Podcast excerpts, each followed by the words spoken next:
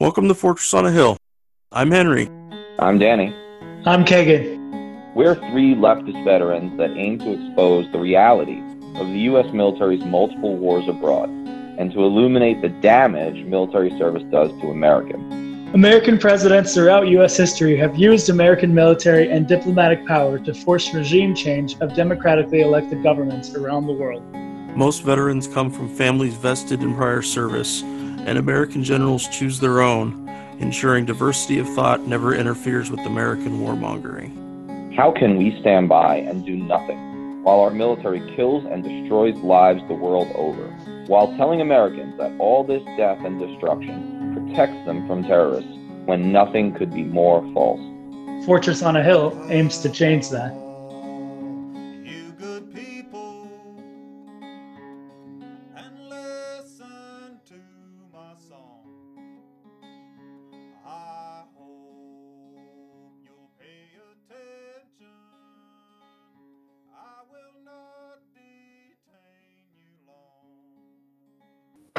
Tom Secker, welcome back to Fortress on a Hill. Thank you, as always, for coming to uh, to chat with us.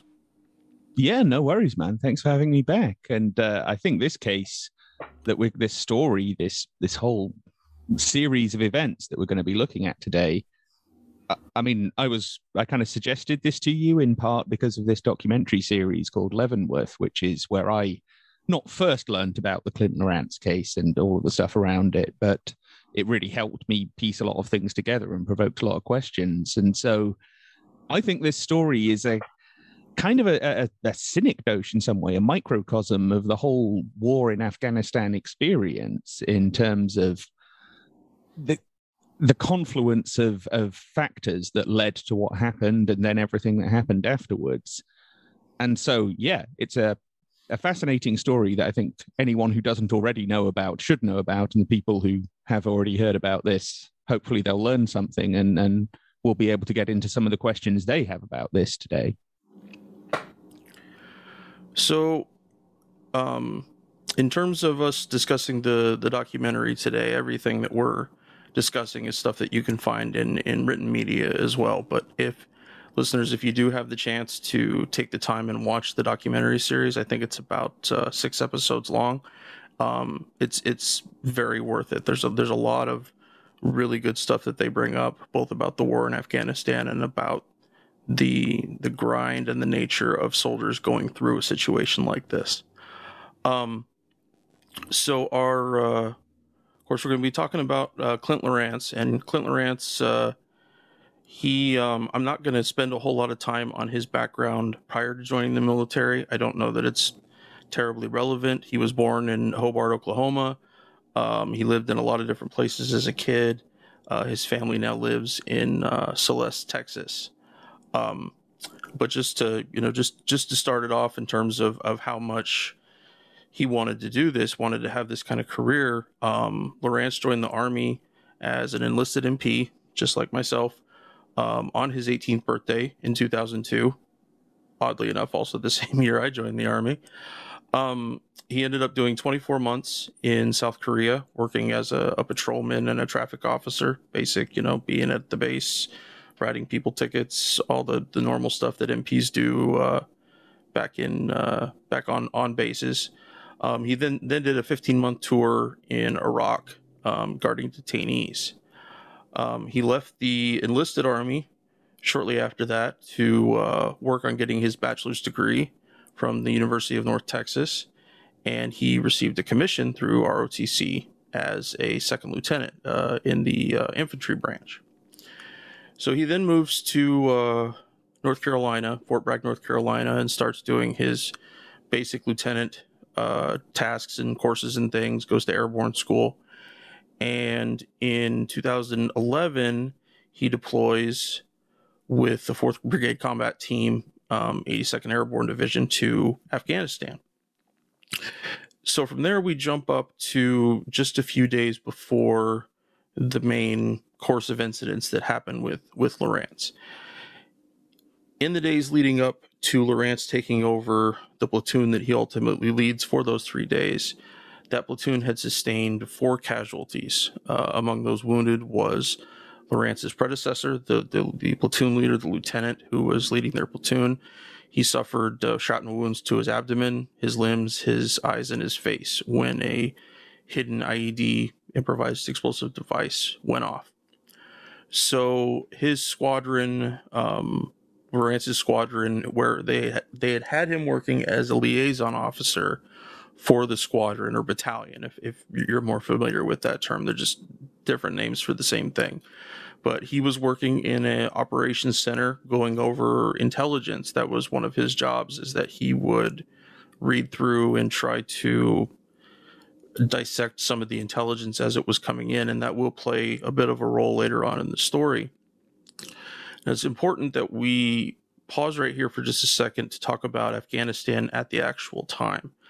Um, it was in the height of the Obama surge. There were 100,000 plus troops in Afghanistan, and it was a very bloody and hard time for U.S. troops in terms of, of the overall war the other things to mention before we get into a, a, little bit more is that it's important to note that um, second lieutenants come to units with sometimes with very little, if any, real life experience on being a leader or even being in the army. Uh, Lorance seem, seemed to have a little bit of a bump on that, given that he spent years as a as an enlisted soldier. I think he was a E6, a staff sergeant, when he ended up um, going to college. Um, but one of the most important things is that when a new lieutenant, when a brand new lieutenant comes to a unit, they are usually taken kind of under the wing of the platoon sergeant, the, the senior non commissioned officer in that particular unit. And it is on their lead that new platoon leaders, new lieutenants kind of get their feet wet a little bit. But there's a lot to learn, a lot to understand.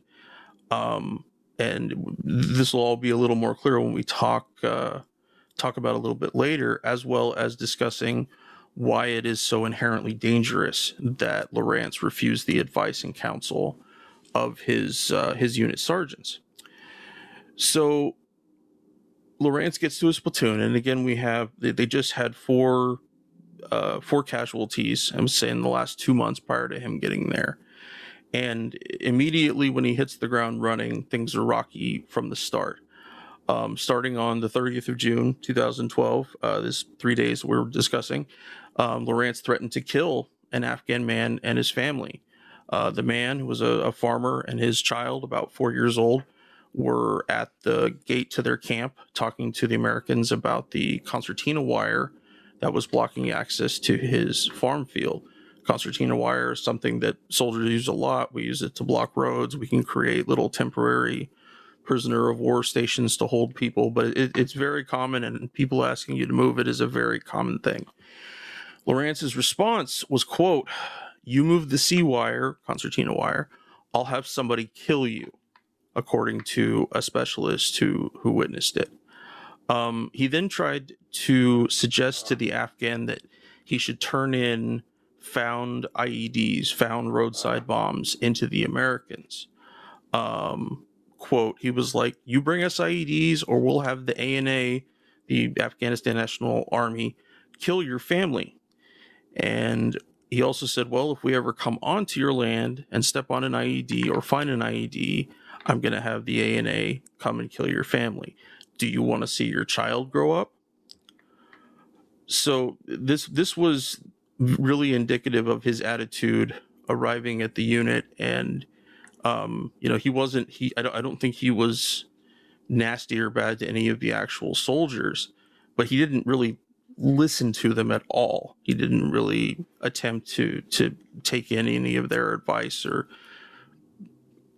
demonstrate that he was in a new place and that he needed to follow along with what was happening especially given that he was an enlisted soldier before he became an officer then we move to the next day. Uh, Lorance directed one of the platoon's squad designated marksmen, which is a fancy term for a, a basic sniper, guys who have M14s and, and provide coverage for soldiers. And um, Lorance told one of them to fire his rifle um, into the neighboring village and specifically said to shoot near groups of people as well as at walls and vehicles Um, and then at one point, one of the soldiers refused to shoot when Lorance directed him to fire near a group of children. Um, and he kept telling them that, that he wanted that it was a it was a great idea. We're going to scare these guys so they actually attend our shura, and we won't lose any more guys. Now, shura is uh, Afghan. Uh, what in Afghanistan when they have a, an elders meeting, a village elders meeting, and that is where they all sit down and discuss what's been happening in the community. So, for some fucked up reason, Lorance thought that by threatening them, he was going to entice them to come and speak to him. That if they believed that their deaths were imminent, that they would be more likely to come and help out. Wow. Exactly. Yeah. that that in some ways is the craziest thing in this whole story. It, it, I mean, it's not the worst thing morally speaking or legally speaking, but in terms of like Lorance's mentality when he got Yeah. dropped into this, Yeah. I mean, I very much get the impression this was a guy who didn't know what he was walking into and wasn't prepared for it. Not to excuse what he did, but like I think this guy was out of his depth, quite honestly. Well, it doesn't even sound like he gave a shit. Like he didn't seem to care uh, what anybody else said, and he wanted to do what he wanted to do because he wanted to prove himself as hmm. an officer more than just like, is this the right thing to do or is this actually going to help the mission? but yeah, the notion that people who you've ordered someone to shoot at are then going to go, oh yeah, this guy obviously just wants to have a peaceful chat about something. Let's go to the meeting on Friday morning and go and ask why he's shooting at us. What what on earth was going through his head? Yeah. You know? I don't. Yeah, I, I, I know that there was there's um. He wanted to create a situation where what he thought would be would be the best to prevent more injuries, and that it's been demonstrated that the more the more people that we end up hurting on the other side of a conflict, and especially in Iraq and Afghanistan, the more people are brought to their side. More people are, are told that the Americans, you know, that that we have no no viability to be there. Um, so Lorance later, after this this pot shop thing happened, um, he tried to have a sergeant who was working in the in his old operations center um, to report that they have received received incoming pot shots that the that they had been coming out on patrol or fired up at the guard tower. Um, that uh, quote, he told me to report it up that they had taken pot shots from the village. I told him uh, that I wouldn't because it's it's a false report. Um, the sergeant also said that Lorance said, quote, he didn't really care about upsetting them too much because he fucking hated them. Um, and so I, I think in, in addition to what you guys mentioned, I think that, you know, he, he really came into this with a, a very specific mental agenda in terms of what the enemy was. And then you see all these other people, all these other, you know, other leaders, his commander, all the other soldiers. They're like, this is literally going to get more people killed. Do you not understand that? And I think his whatever sense of hatred or loathing he had overrode that. Um, because this this is somebody that would have been, you know, he he was by all measures a good soldier before he became a lieutenant. He did what he was supposed to do. He didn't get in any trouble. Um, and then and then we come to we come to this, and it seems like that he personalized the hatred much more than than you ever should.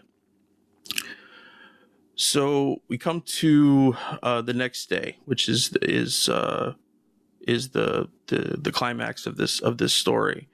Um, the soldiers prepared to head out on patrol, and at that time, a small group of three or four Afghan men met them at the gate. They were very upset and wanted to know why the Americans had shot into their village the day before. Um, Lorance told them that if they have a problem, they could attend the Shura um, that he planned to have later in the week, and the Afghans refused to budge. Uh, quote, he told them to get out of there. Um, so Private Skelton said in his testimony, quote, he started very aggressively yelling at them and started counting, and then he pulled back the charging handle on his weapon and chambered around. And the interpreter panicked right there. The guy, you know, who's who's the the, the link between the soldiers and and their community there sees this and just and just freaks out. Um, and the guys, the other Afghan guys were there. They just they ended up turning and leaving. So the squad um, of Americans and alongside a squad of Afghan National Army soldiers start out on uh, a patrol, a daily patrol. And they said just moments into the patrol, uh, some of the soldiers weren't even past the main gate of the camp yet. Um, Lorance ordered uh, one of the, the gunners in the group because they had a, a gun truck that was doing overwatch for them a little ways back and they were high enough up that they could see a little bit that the other guys couldn't see. Um, a couple guys pull up within visual range of their gate on a motorcycle but they are like 600 meters away. They are a considerable distance from anybody and he tells his soldier to to fire on them. And the soldier was trying to get it across to Lorance that at this point there was no type of threat against them. They weren't coming at us. Um, I remember him asking, why isn't anybody firing yet? And then Lorance literally took the radio out of the soldier's hand and told the gun truck to open fire. And so the gunner fires after hearing, you know, there were different people arguing, trying to tell him to stop, where Lorance was telling him to fire. Um, the two of the, uh, excuse me, there were three guys. Two of them died immediately, and the third ran away. So the patrol moves out into the village where the bodies are quickly surrounded by crying and upset villagers. So here's here's where it, get, it gets even worse. So Lorance prevented the the platoon's battle damage assessment soldier, which uh, a battle damage assessment or BDA involves uh, taking biometric and personal data off, off of of suspected fighters. Um, and instead, Lorance sent two other soldiers who aren't trained in the same way that first soldier was to search the bodies. Um, and the one that they had, the one that was supposed to do it, he was the only one that had the actual equipment. They have these specialized little computers that allow them to collect fingerprints and collect a DNA sample. And I don't know how scientific it is, but at the very least, they did have procedures for it. Then later, he falsely reported to his troop commander, Lorance, that he was unable to conduct a battle damage assessment because the bodies had already been removed. Those dead men were still laying there on the ground, but he lied to his commander and said that they couldn't do what they do every time somebody gets shot or they find a dead body and do this battle damage assessment. Um, a former team leader for the platoon said he believed that the three men on the motorcycle were the same who came to the gate the day beforehand to talk to the soldiers on the road. And the soldiers are just beside themselves. You know, quote, we weren't anywhere in, near the road where these guys were coming. They weren't speeding towards troops. They didn't have any kind of actual threat. Um, and then another soldier, upon walking up on the men, recognized one of them and, quote, we had been in that village so many times, we knew right then and there that these were the village elders. These are the guys that actually matter in the village, and we just killed them, end quote. Uh-huh. And the identities of the men who died remain remains in dispute to this day. I, I, not so much by me, but in terms of some of the media covering this. Some of the soldiers say that day that at least one of the village elders was killed. Um, or Lorance's lawyer argued that the prosecution never named the men in court or in the charging documents against his client. I mean, well, my understanding of the two people who were killed is that they were a father and son. Yes. Yeah. Um, but yes, that, that certainly the father was in some way a village elder, a respected man in the village, um, and a perfectly ordinary person. I mean, one of Lorance's lawyers, we, we should make clear, Lorance went on trial with one lawyer, was found guilty, uh, sentenced, ended up in Leavenworth. He then got another lawyer, or even set of lawyers, who have been attempting various appeals and, and things, and eventually he was pardoned by Trump. Um, his second lawyer, the one who was very much trying to challenge what the army had done and challenge the army's case, dug up some information that at least one of these men who'd been killed had in mm-hmm. some way been tied to bomb making materials or bomb components but it was all kind of like okay they they supposedly found the same fingerprint but it wasn't clear whether this was on a box containing bomb components or on the components themselves. And it's like there's a hundred different ways that could actually happen without this guy being a bomb builder for heaven's sake. I mean all you've really got there is some kind of fingerprint connection to something that may or may not be relevant. And of course Did they say what those components were? Uh, that was never made clear in any of the stuff I read, to be honest. No, So you know what I mean? This could just be some wiring or something. Exactly. In, in, and so what if it was something more suspicious than wiring? The guy might have just had a box of stuff in his house for a couple of days, and that's how his fingerprint ends up on it. It might not actually have anything to do with making bombs. So the notion that this guy was part of the insurgency is tenuous at best. And regardless, in that moment, they weren't doing anything like that. Yeah, they didn't have any no weapons. threat. They didn't have any bombs. They weren't posing this this platoon any kind of threat at all. They were stationary on a motorbike. That's about as innocent as you can get in rural Afghanistan, isn't it? So And like way far away from them too. yeah, it- Like it was a long- six hundred.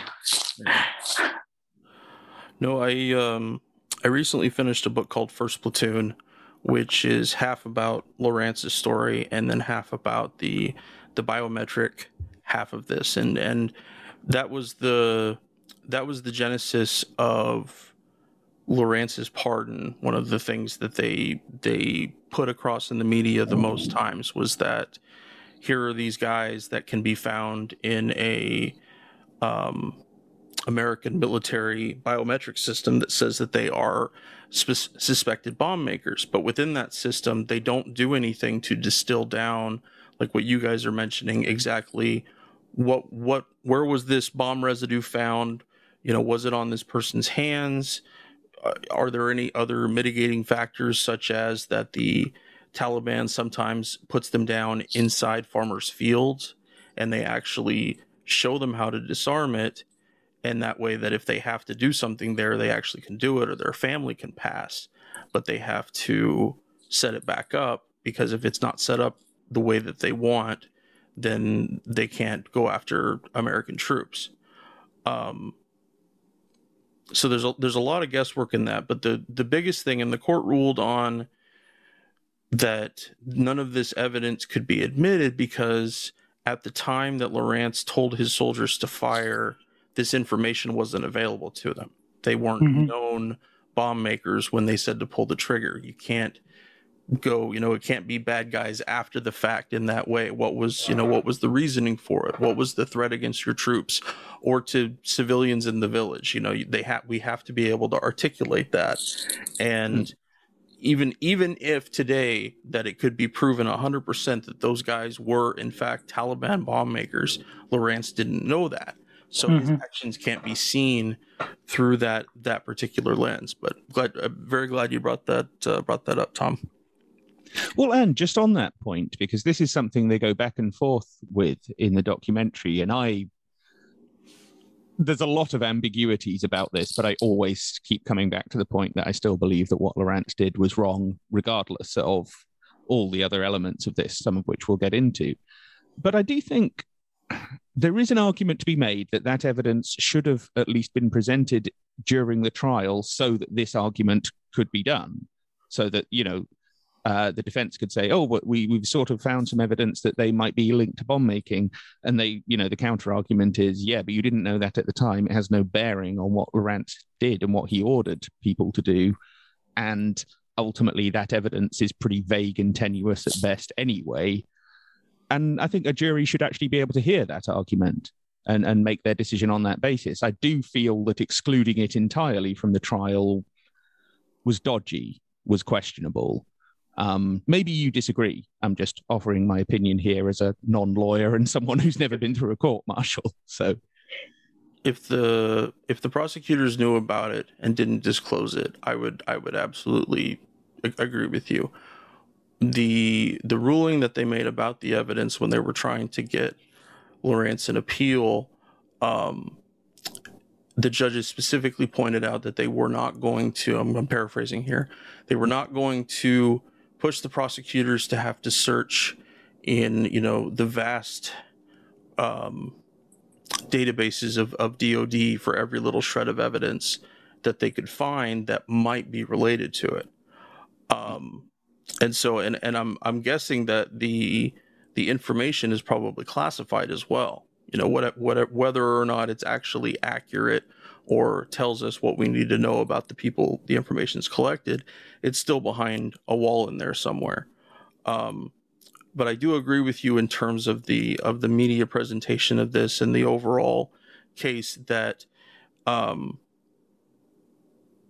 I think that, that it should it should have been discussed. But I do agree that for Lorance's purpose, it's it's it is it, it's very much not a question. I mean, it it, it um it is kind of a non sequitur, isn't it? It is. Yeah. This, this it, is some other information that you didn't know at the time, so therefore had no bearing on your decision. Yeah. Um, and also, is, is something to point out here, and I'll I'll talk about it a little more later. Is that the almost all the soldiers in Lorance's platoon testified against him. They testified mm-hmm. for the prosecution. Now there were a few of them that did receive immunity for their prosecution, but several testified who didn't receive immunity. And some of those, you know, there were some other charges aside from Lorance's related to this against the NCOs in his platoon that they did not act as forcefully as they could have in trying to stop him. Now, that's I, I that's not really a question I want to get into today, but that that was um, I I believe part of the reason that they ended up getting those offers uh, of immunity was was to do that. But after looking at the whole thing and studying it for some time, it's definitely on him. It's definitely on Lorance. Um, hmm. and there's some more more lying coming up that I don't think I've gotten to yet. I might have already said it, but so um, one of the former NCOs in the platoon said that the platoon as a group, as a as as a cohesive group of, of people of soldiers, that they never recovered from what happened on July 2nd, the date that the, the shooting happened. Quote, we were family and he split our family up. We have gone through so much shit because of this dude. We didn't ask for this. We didn't want this. He wanted to see contact, meaning he wanted to to be mm-hmm. in a mm-hmm. firefight. He wanted to be out there and he fucked up and he should pay for it. Um, another soldier said that, "quote I I, uh, I feel like he was out for blood." Uh, you know, three days prior, prior to the incident, a soldier from our platoon got shot in the neck. I felt like he went in there and wanted to prove to us that he wanted to take care of us, and that that's all well and good, but that's that's entirely fails to acknowledge the situation that they were in, the, the unique status of American forces in Afghanistan, trying to demonstrate to the people that they're on their side, trying to establish some amount of trust so that it, it actually feels like you you have some kind of backing from the people, but that requires a lot of work and a lot of trust. And these kind of things just throw it out. And soldiers know that. They know that these things happen and people will stop trusting them. And not just the people in Afghanistan, but people in their unit that they start getting, you know, not not specific documented reprisals, but people coming up to them saying, you know, why didn't you fucking back your lieutenant? You know, that they that there were other people in the unit who found it to be a matter of loyalty and saw them as disloyal more than anything else. It was, I mean, and, and there were lots of other leaders who didn't, but it, it's clear that there was, um, that some of Lorance's feelings were definitely reciprocated um, in that way. It just made me sad when I was reading some of the articles you sent about like the guy who had committed suicide recently. Mm-hmm. And, you know, it, they had said, by all accounts, he was like a good, happy dude and he had a good life. And so everybody in the unit had thought he was doing okay. But uh, there was a quote in there that I really liked where they said that they didn't know that behind closed doors, he was at times verbally abusive, ashamed of his inner torment, and like so many of them, unable to articulate his pain. And I was just like, God damn it, if that doesn't describe like 99% of post 9 11 vets, I don't know what does. No, absolutely. It's, uh, and, and I'm, I, I actually, included their names in here and and what their status is. We'll get to a, in a in a little bit. Um, but it, it was it was you know an absolute shit show of a situation inside an already shit show of a war. And it's hard enough coming home as it is even without something this horrifying. You know that even if they lorance had never came all the deaths and injuries to the guys in their platoon you know that's a lot to carry. It's a lot mm-hmm. to and and um especially like for the ncos here you know, looking back on it, you know, not acting um, meant not protecting their other troops. You know, I don't think they saw it that way. I'm not. I'm not just throwing that in their faces, but that by allowing the situation to go as it did, it put their troops and themselves in a really, really horrible spot. Hence, one of the reasons why leaders end up harping so much on the rules of of whatever situation. In this case, the rules of engagement for the for the actual theater. You know, they they want to, if at all possible, minimize the guilt that their guys bring home. You know, I don't think all leaders are that way. I don't think all leaders care that much, but some certainly do. And and hmm. this, this should be one of those situations where they see that that that loyalty is not so cut and dry. Um, and that within the service those those really um, some really bad things can happen to people. So that evening, after they got back to their camp, um, Lorance's soldiers uh, turned him in. There was there was, you know, with his situations of asking them to lie and not allowing him to do the battle damage assessment, which is something they do all the time that they had been doing for months and months before Lorance uh, arrived. Um, and at his trial in 2013, 14 of the platoon members testified against him. Um, only four of those received immunity. Um, Lorance didn't appear on the stand for himself, and none of his his soldiers um, spoke in his defense. Uh, it took the jury of army officers just three hours to find him guilty of second degree murder, uh, making false statements, and ordering his men to fire at Afghan civilians, and he was given a uh, a 20 year sentence at, at Leavenworth for uh, for his crimes. Now, in between the time that he was sentenced and, and went to prison, and the time of his um, of his pardon, his lawyers, including the one that you were mentioning, Tom, uh, John um, Maher, I can't remember how to pronounce his last name, but anyways, um, they tried a whole bunch of different different avenues in trying to get the military to appeal his case to give them any possibility of having somebody else look at it.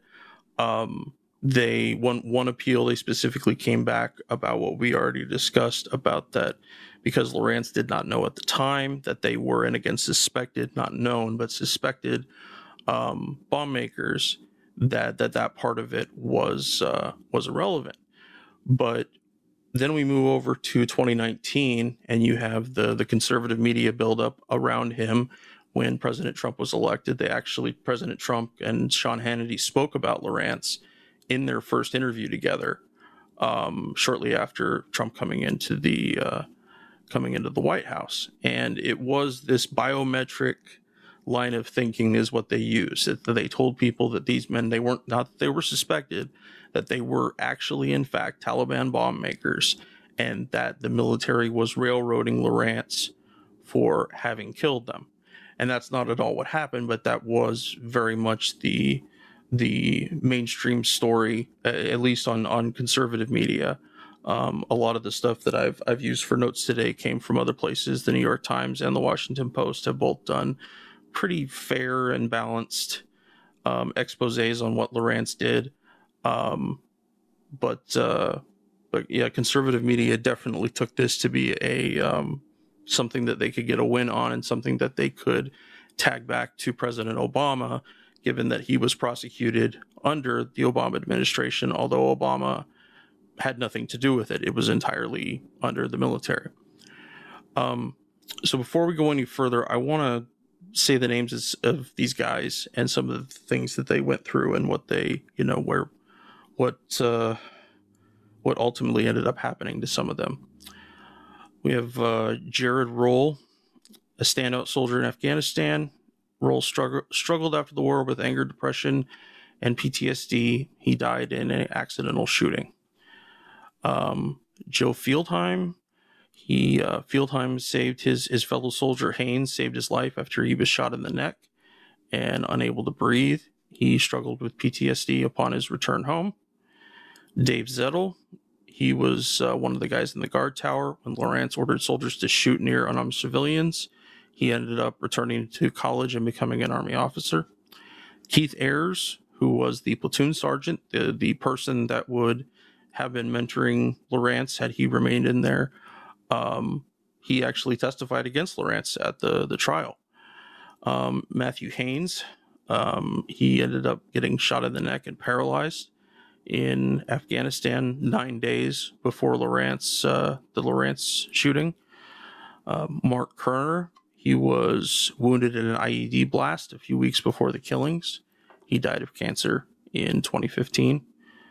There's Samuel Wally, who lost his leg and arm when he stepped an IED, also a few weeks before Lorance took over. James O. Twist, uh, Twist risked his life to save Samuel Wally. He was a Michigan State trooper and father of three when he died by suicide. Um, Mike McGinnis, um, who clashed with Lorance and sought to sh- did what he could to shield his soldiers from the fallout of the war crimes. And Lucas Gray. Lucas Gray uh, witnessed the killing of the three Afghan men from inside the the gun truck that we talked about that opened fire. Uh, the war crimes shattered his idealism. Now that was a, a thing I got from the from the Washington Post, but I, I think it's really important that we acknowledge the the human toll in this situation. Like mentioned earlier, we already have a horrific war. We already have soldiers that have suffered a great deal trying to fight in that war, and we have somebody who comes in and just upends everything. And and it, it's also worth mentioning is that the military justice system is very much about blame wherever they can find it. Um, that sometimes you you know the people that we would look at and ostensibly say they did the right thing, they still get investigated, they still get interrogated, they still maybe get fingerprinted. Will they actually get charged with a crime? It's it's it's hard to know. But the military justice system is very harsh that way in that it's more like guilty until proven innocent rather than innocent until proven guilty. Well, yeah, because it's about it's about protecting the institution, protecting the image, the Yep. reputation, you know, all the bullshit uh, like that we are fed to believe about why America, you know, that we need to be doing these things is shattered every single time this stuff happens. And they're of course going to do what everybody does. It's just like what's going on with the Derek Chauvin trial of like all the cops being like, "Oh, well, you know, we didn't tell him to do this or you know, we have these trainings and stuff." And it's like th- that doesn't fucking matter. Like you uh, you are encouraging this behavior when you allow stuff like this to happen. And Hmm.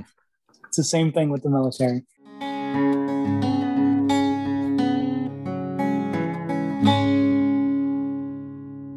Our podcast is supported in a few different ways. First, there's Patreon, where we're blessed to have an array of wonderful supporters, helping the guys and I pay for some of the podcast expenses.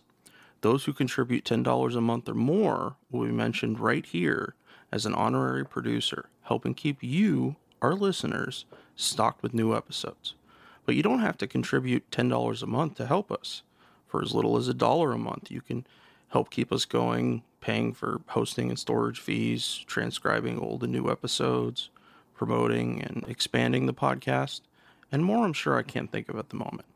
So let's bring out our honorary producers, and they are Will Arens, Fahim Shirazi, James O'Barr, Adam Bellows, Eric Phillips, Paul Appel, Julie Dupree, Thomas Benson, Janet Hanson, Tristan Oliver, Daniel Fleming, Michael Karen, Zach H., Ren Jacob, Howard Reynolds, Why I Am Anti War Podcast, Scott Spalding, Kenneth Cordasco, Korgoth, and the Status Quo Podcast.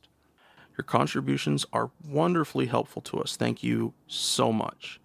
However, if Patreon isn't your style, you can contribute directly to us through PayPal at paypal.me forward slash fortress on a hill. Or please check out our awesome store on spreadshirt.com for some great Fortress merch. The link is in the show notes. And now, let's get back to the podcast.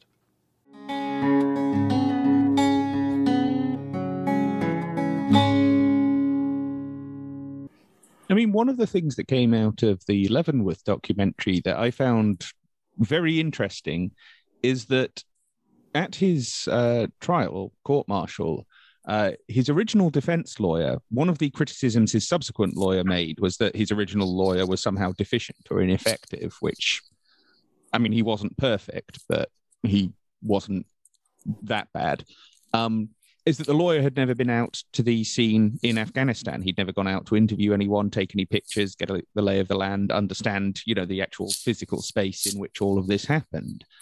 And one of the reasons his lawyer didn't go is because by that point, the area was no longer under American control, that things had devolved so badly after this shooting that the Americans had basically given up that point. Mm-hmm. They'd given up that base and and said, we can't, you know, this is getting too violent. This is getting too chaotic. No one trusts us anymore. What a fucking surprise!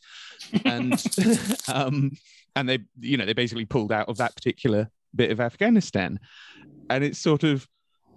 Yeah, okay, that is a problem for Lorance's defense, but I know you can't see me because we're not using cameras for this talk. But you know, I'm playing the world's smallest violin for Clint Lorance in that particular respect of this story because it's like, well, if you hadn't done that, that wouldn't have happened, and so you know, um, However, there is a dimension to this. It doesn't excuse in any way or mitigate what Lorance did, but I do think there was a wider army fuck up here, in as much as they took this guy who, certainly an intelligent guy, whenever I've seen him in interviews, he doesn't come across like a Dumbo at all, does Lorance, but he was an intelligent, fairly ambitious guy. He wanted you know this kind of posting this kind of uh, responsibility but they took a guy who was essentially spent as far as i know all of his time in afghanistan up until that point working in intelligence and communications not actually on the ground. And they dump him into a place that's pretty fractious. You know there's been a fair amount of violence recently. Was he wasn't prepared. He didn't have the relevant experience. There was also this issue about, you know, he's an outsider and it's always a bit difficult for an outsider. There is also the issue of him being gay. I don't know how much of that actually plays into the dynamics in those three days. Um, I don't know if anyone there actually knew he was gay. Other people back where he was posted before knew, but I'm not sure those guys knew. So I'm not sure if it has any relevance to this at all. Um, so I think there was a bit of a command screw up here that partly contributes to why this guy was put in a position that he clearly wasn't capable of dealing with and didn't have the right mindset for at all. And then, I mean, they end up prosecuting Lorance. Fair enough. What he did was abominable and stupid and wrong. They did also charge some of the other members of that platoon over an incident that happened on the same patrol uh, as far as I can tell, was a by the books shooting. It was all according to the rules of engagement. It involved, you know, they identified someone who had a communications radio. And at that point in Afghanistan, that meant they were a legitimate enemy target and therefore could be killed. And that they went all through the entire process of making sure, you know, get the big binoculars out, make sure this guy's got a fucking radio and he's not, you know, it's not something else. Yeah. Um, and then they and then they killed him and I think another guy who also had a radio. And they ended up charging some of these guys with saying that was a murder too. And that was all part of this same engagement. But then they offered some of those guys immunity if they testified against Lorance. But these guys had already testified against Lorance. They'd already given their sworn statements saying what had happened. Wow. So that whole thing seems a bit like the command were manipulating this situation in some way partly to make sure they could nail the rants because they wanted to make him the kind of you know the poster boy for war criminals and you know yep. look, we're dealing with our own we're dealing with this problem even though they actually weren't um, but also I think to avoid any splashback on the command itself, because I think they did screw up here. They put the wrong guy in there, and that doesn't make them responsible for what he did, but that question should at least have been asked in this criminal investigation and in this process. But of course, it's that very command who are making the decision as to who gets investigated and charged here and where this process ends up. So there's no real accountability for them. There's no. accountability for the guys on the ground, which in Lorance's case is perfectly fair. But in the other guy's case, as far as I can tell, they didn't do anything desperately wrong. So, yeah, I'm just saying there is a bigger picture here around why it was that they did prosecute this case not that Lorance was innocent, not that he was fitted up particularly, um, but more that, excuse me, more that they wanted something like this because the situation in Afghanistan and the shift to the whole surge counterinsurgency process and, and policy in Afghanistan, they needed something to sell this.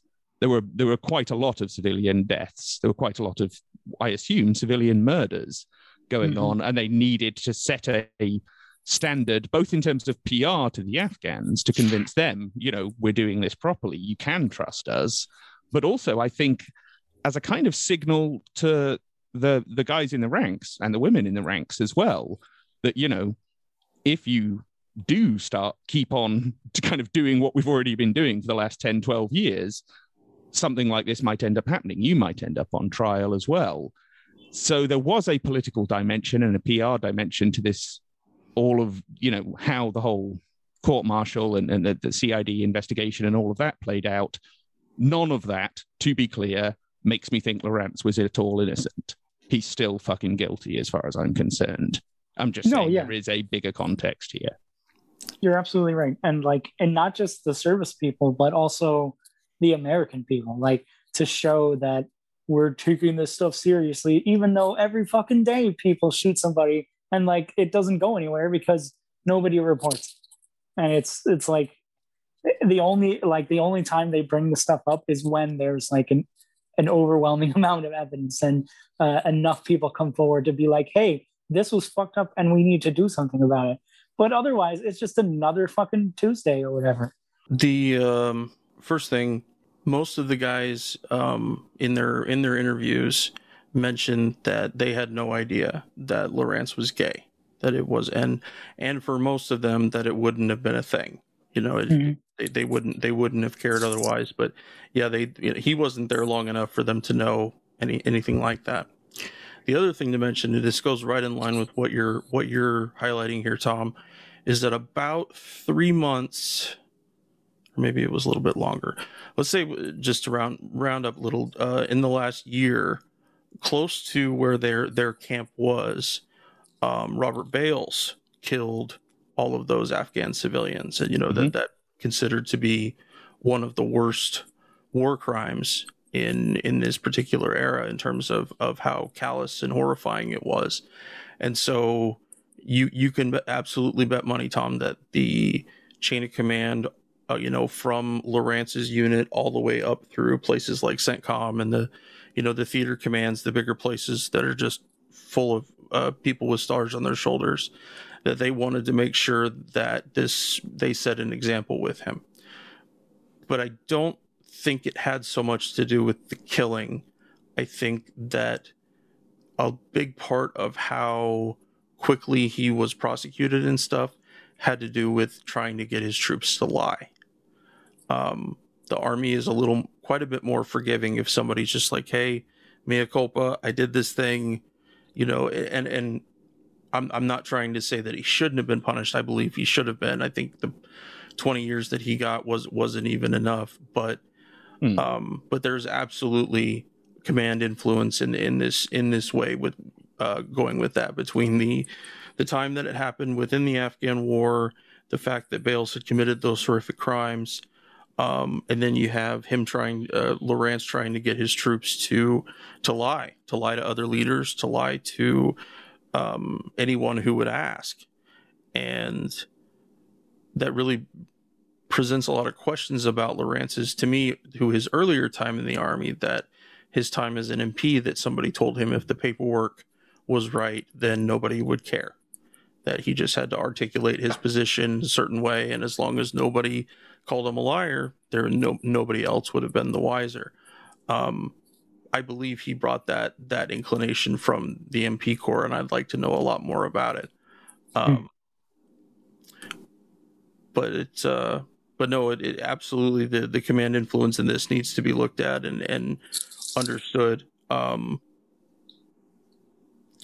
so, um, did you guys have anything else? I had I was uh, I've got just a little bit of my script left here, and then uh, we can kind of round things out if there's uh, but there's anything else you guys want to mention at this point.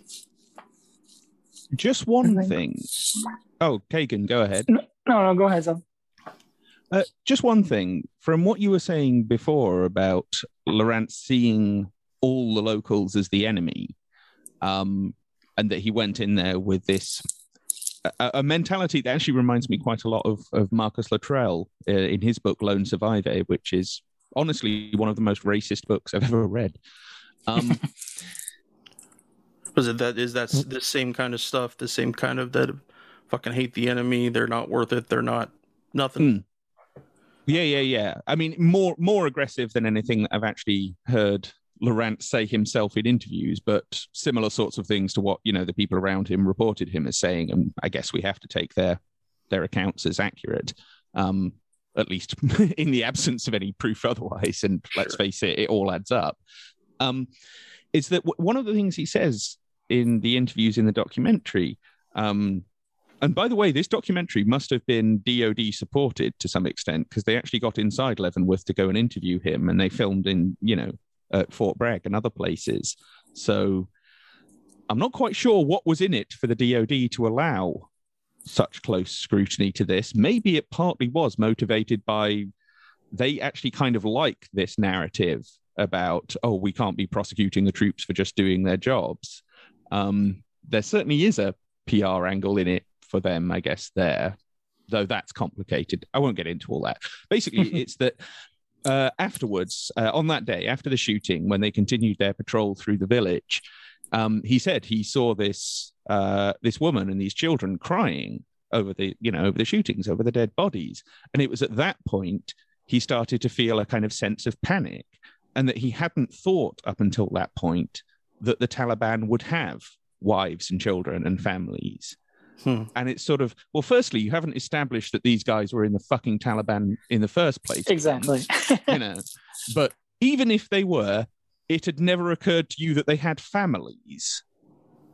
What kind of I mean, either this guy's a complete idiot, which he isn't. He doesn't come across as an idiot. Or that's a little revelation, however polite and however sort of sensitively expressed, that deep down, this guy harbored some fairly sick prejudices and a pretty blinkered, messed up view of Afghan people. Yeah. And I think that has to be considered in you know trying to understand exactly why he did this because that's another problem is that even after having read about a lot of this and having watched quite a lot of different you know newscasts and documentaries and what have you i'm still not 100% sure why on earth lorance did what he did um, and i certainly think that you know that kind of prejudice that kind of bigoted view has to be part of the tapestry here and it's not yeah. something that, to my knowledge, has been drawn out that much. Well, that goes into the whole conversation of unconscious bias, which I don't think a lot of institutions, especially the military, are ready to have to like really understand why somebody makes a decision like that. It's not because, well, I mean, it may, like you said, it may be that he wasn't thinking and he just did that, but like more often than not, there are those unconscious biases that creep in and make us like make a decision really quickly. It's the same thing with police shootings. Like, why do they do that? Oh, because they are trained to believe that, like, to look at things as threats first and foremost, and then, you know, to like to dehumanize. And even if you're not wanting to, like, that's a part of it. But like, clearly, that was that was a part of his thinking. Is that he did not see them as people, as regular people like him or the people he was with, and so he was willing to kill them for that and yeah like that no no institution especially the ones that are responsible for the taking of lives are really willing to have that yet. Mm. I think he he he seemed to wholeheartedly believe that the guys on the ground with him were just going to back him up. Yeah. What, whatever story he came up with, whatever he wanted it to be articulated, he even mentioned to them, you know, I I, uh, I don't have the quote in front of me, but I, I know I know how to write this up so we don't get in trouble. That was one, one thing that he said to one of the soldiers. Um, Which again, where did he learn how to do that? And Yeah. why was he so casually okay with that? um, and and we also have to include that you know he in his time working in the operations center that he was certainly privy to all of the death and the destruction that was affecting other troops within within his squadron um, and so i think that he internalized a lot of that turmoil and said i'm going to i'm going to pay it back not understanding that these guys weren't in a place to do anything like that. You know, it, I, mm. I, I guess if if I were more of an asshole like Lorance, I would want to test the waters a little bit to to see, you know, are are, are these guys going to be the same? Because again, he's he's an infantry officer now. He's not in the MP Corps anymore, and the branches can be fairly different on how they do things. MPs, you have to, you know, you get caught lying, it's horrible. I mean, it, and and I think it should be. I don't think people should should get unpunished, but in terms of going after their own, that that they hold that up as a as a medal to say how how much that they pursue troops that have integrity and honor and, all, all those good things that you want to have said about your soldiers. I mean, one other thing that I, I'd also just like to to bring up is that he has also said repeatedly that when he got when he was first posted as this uh, platoon leader, um, that he saw his mission when he got there as pr- protecting the guys next to him, and it's like, okay, that is part of it. You're the leader of this group of guys. You are ultimately somewhat responsible for their safety, but that wasn't like the actual mission that they were sent on they were sent on a counterinsurgency mission, which isn't about seeing everything outside of you as a threat and solely trying to protect you and the guys next to you. That's the that's a very different sort of mentality. That isn't, you know, you can't marry those two things together. I mean, okay, the whole counterinsurgency thing was prosecuted in a really dumbass way, and it was never well conceived to begin with. Yeah. But none, nonetheless, it's a better approach than just I'm terrified of these people out there, so we're going to form a wall and shoot at them, Right. which essentially seems to have been the mentality that he went in there with.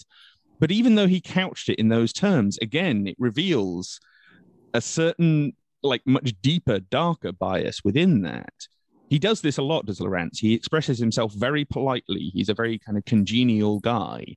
Um, but deep down, I think he went in there like you say, uh, Henry, he, he must have been seeing all of these reports of deaths and injuries, and and when you're seeing like all of that come together, you're not just seeing a bit here and a bit there that's relevant to your area. You get an impression of you know just how dangerous it can be out there, uh, and perhaps a warped impression because you're kind of seeing this all the time rather than understanding. Okay, this is an entire country that we're Yeah. talking about. So, um, yeah, I think he went in there with a paranoid, neurotic mentality, a fairly racist mentality. And the guys next to him, who had most of whom had been there for quite a while and had managed to build up some degree of trust and some kind of bond with the locals, they didn't have that mentality at all. Um, or not very many of them did, it doesn't seem. I think that's partly why he didn't gel with them at all properly, and also why he, you know, he had this, oh, I'm protecting the guys next to me, so they're going to protect me no Yeah. matter what I do. Yeah. So he miscalculated that badly because a lot of those guys, even as he was giving the order to shoot, were shouting on the radio, or they say they were shouting, they were certainly saying on the radio, no, don't shoot.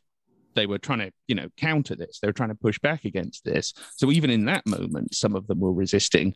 And then afterwards, most of them their immediate reaction was this is screwed up this is wrong we can't be doing this and at the first opportunity they got or more or less first opportunity they got they they said so um, despite Lorance's attempts to get them to spin it or lie or whatever the hell else he was trying to manipulate them into doing. So I think while those guys, you know, there are criticisms that could be made of some of what they did on those days um, and whether or not they could have identified this problem earlier or what have you. Ultimately, they did the right thing.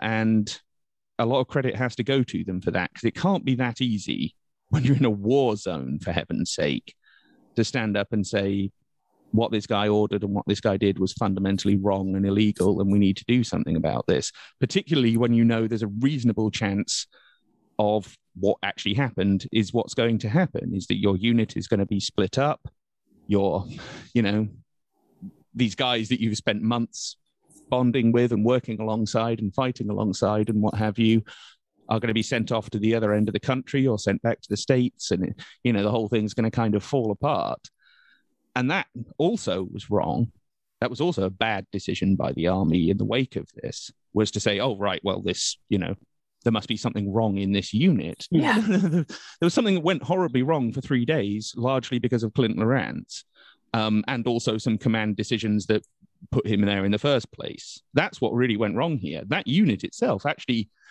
you know, they interviewed at least a dozen of these guys for the documentary, and they all come across as very decent people. Um, they don't come across as people who ratted someone out because they could. They don't come across as people who were opportunistic or exploitative.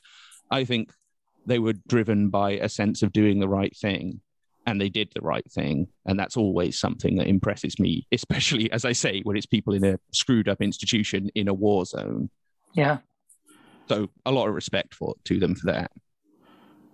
The uh, one thing I wanted to highlight in discussing this is the conservative media response that propelled uh, the idea of the pardon for Lorance to the attention of um, of President Trump you know you have on on the one hand you have the the, the story of that that this young lieutenant went into war and was was betrayed by uh, betrayed by his soldiers that they did not back him up when they when they should have.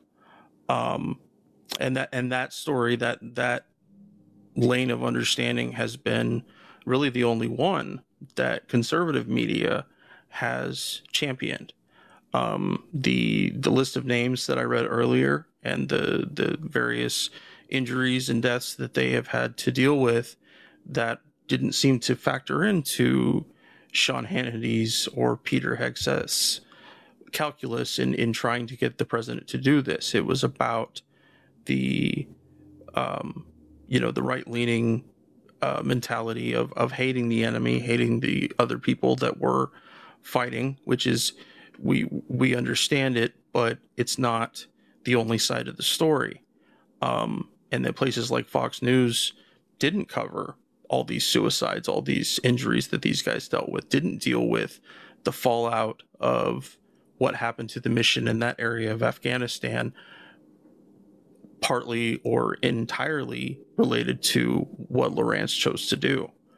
They you know, they, they chose to just ignore it. And those those soldiers, those guys that you just mentioned, Tom, you know, they feel incredibly marginalized now as a result of that. That the mm. the media space, their media space, because many of them are conservatives, and and guys talked about listening to listening to Hannity or Rush Limbaugh, and they have to hear those same media types call them traitors, call them that they they betrayed their lieutenant and did not back him, and that adds a whole additional layer to a soldier's trauma you know on top of any any ptsd on top of any moral injury they may have for situations that happened when lorance wasn't there. He didn't even take the time to get to know them to understand that. He just showed up did what he thought he needed to do and the fallout hasn't been his problem. He's mentioned that he can't even remember very many of any of their names and, and, and these are supposed to be people that he was going there to lead, to care for, to to try to understand and to to do a better job, to do a, a good job as a leader, and it it entirely well, and, and to learn from. Yep, yep, yes. That, that that's the thing that he most fundamentally didn't do here. So no wonder he can't remember them. They didn't. They, it seems they didn't mean much more to him than the Afghans did. Nope. Well, and that's that's the main problem I think that a lot of people have with like the the junior officers is that like when you can't just come into a situation and act all cocky when you don't know shit about the situation or the people or anything and like yeah i mean if that doesn't describe the american experience in the middle east is like it's just to a t. Like we go in there and we feel like we have an, a mission to do something but we didn't try to learn anything about the people about the culture about what the region was like and how our you know how the way that we're in entering or what we're doing is going to impact people. It was just we're here to do what we're going to do and like damn the consequences. And as you said henry too about like them not bringing up the other people and like their issues and the stuff the fallout from this it's because you know of course fox news and then they don't want people to think about that because that makes that would make people have to think about the broader implications of us being there and like what what are we doing there and how is it affecting our our soldiers and then how is it affecting everybody else? And they yeah of course they're not going to bring that up because that goes against their whole being rah rah pro military bullshit yeah, there, there is a great sequence in the documentary where they're playing some of these clips from Hannity and from Fox in their, you know, terrible coverage of this. And the guys who were actually there are sitting there going, "Yep, that didn't happen. Nope, that's wrong. Nope, never happened." and, it, and it is things like they say that the uh, the previous lieutenant uh, had been killed. He wasn't. He was badly injured. He wasn't killed. That's simply not true. So you know they just they stick that in there to make it sound like oh he was dropped into this lethal war zone. What else yeah. could he have done? Kind of thing. Oh. it's like that wasn't actually the reality he found on the ground. And like i keep saying if he'd actually listened to the guys who were there and learnt from them because they'd actually been dealing with this situation right in front of them for you know months this probably never would have happened. And so for fox to kind of um generate this myth, and particularly Hannity himself, who is you know a vile prick if ever there was one, um, for them to generate this myth to try and excuse the very mentality that Lorance went in there with, which caused this. That that I found quite disturbing because it's like he went in there unwilling to learn anything. Fox approached this story unwilling to learn anything. yep. That's kind of their MO. yeah, sure, sure. I mean, big, big surprise, but but you know what I mean. it's just repeating the same mistake, yep. repeating the same screwed up mentality that caused this in the first place. Well, and, and then Allen West's uh, uh, email, it was the same thing. It was like, "Oh, this innocent soldier who is just doing his job." I'm like, "Shut the fuck up!" like, no. No, you you you end up seeing how that that those media types is just it's driven much more by personality, and that includes with Lorance. You know, they want to make it seem, you know, that he was the hero, that he was the real victim, that that um they, like you you're saying that there was there was no alternative, there was no choice for him to go in, but but to go in and do exactly what he did. And and why think about it? Why even consider other possibilities? They're not, you know, like I said, we we don't we don't want to learn we don't want to learn additional possibilities because we consider it to be um, that you know that light and dark. We don't, you know, it, it, it that's all that the question is. There isn't isn't bigger ones. So, um, to close out for today, I have a, a quote from an article um, from Just Security about Lorance. Um, and it just in discussing some of the, the political implications of, of the choices we've been discussing here today. Quote, research has shown that Americans increasingly tend to view the military like the Supreme Court, awarding approval or disapproval of the institution itself based on whether its decisions align with their personal opinions. This similarity does not bode well for the future, a, hypo- a hypothetical future in which Senate confirmations of senior military personnel are handled in the same hyper politicized way as Supreme Court hearings, for example, should chill every American to the bone. Such a development would devastate our military's ability to act as an objective apolitical American foreign policy instrument. Ah, that sentence sucked. Apolitical, um, my ass. Yeah, I'll, I'll, get to that in a minute. I got, I got to say the bullshit, then I can dissect the bullshit. Um, well, elected leaders should be the first line of defense against military politi- politicization. Many instead worsen the problem by improperly invoking quote unquote national security and the military to legitimize policy preferences that they otherwise could not implement. Retired military leaders have also exacerbated this issue by leveraging their credibility to weigh in on political topics and make partisan endorsements. These retirees, as many scholars have noted, are playing with fire.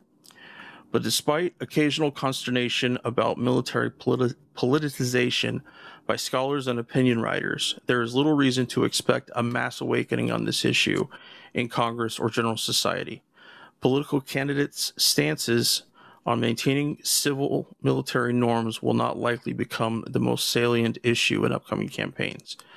As a result, and unfortunately, men and women joining the armed forces today must mentally and morally prepare themselves to spend their careers having their service viewed through a partisan lens in a way that their recent predecessors have not.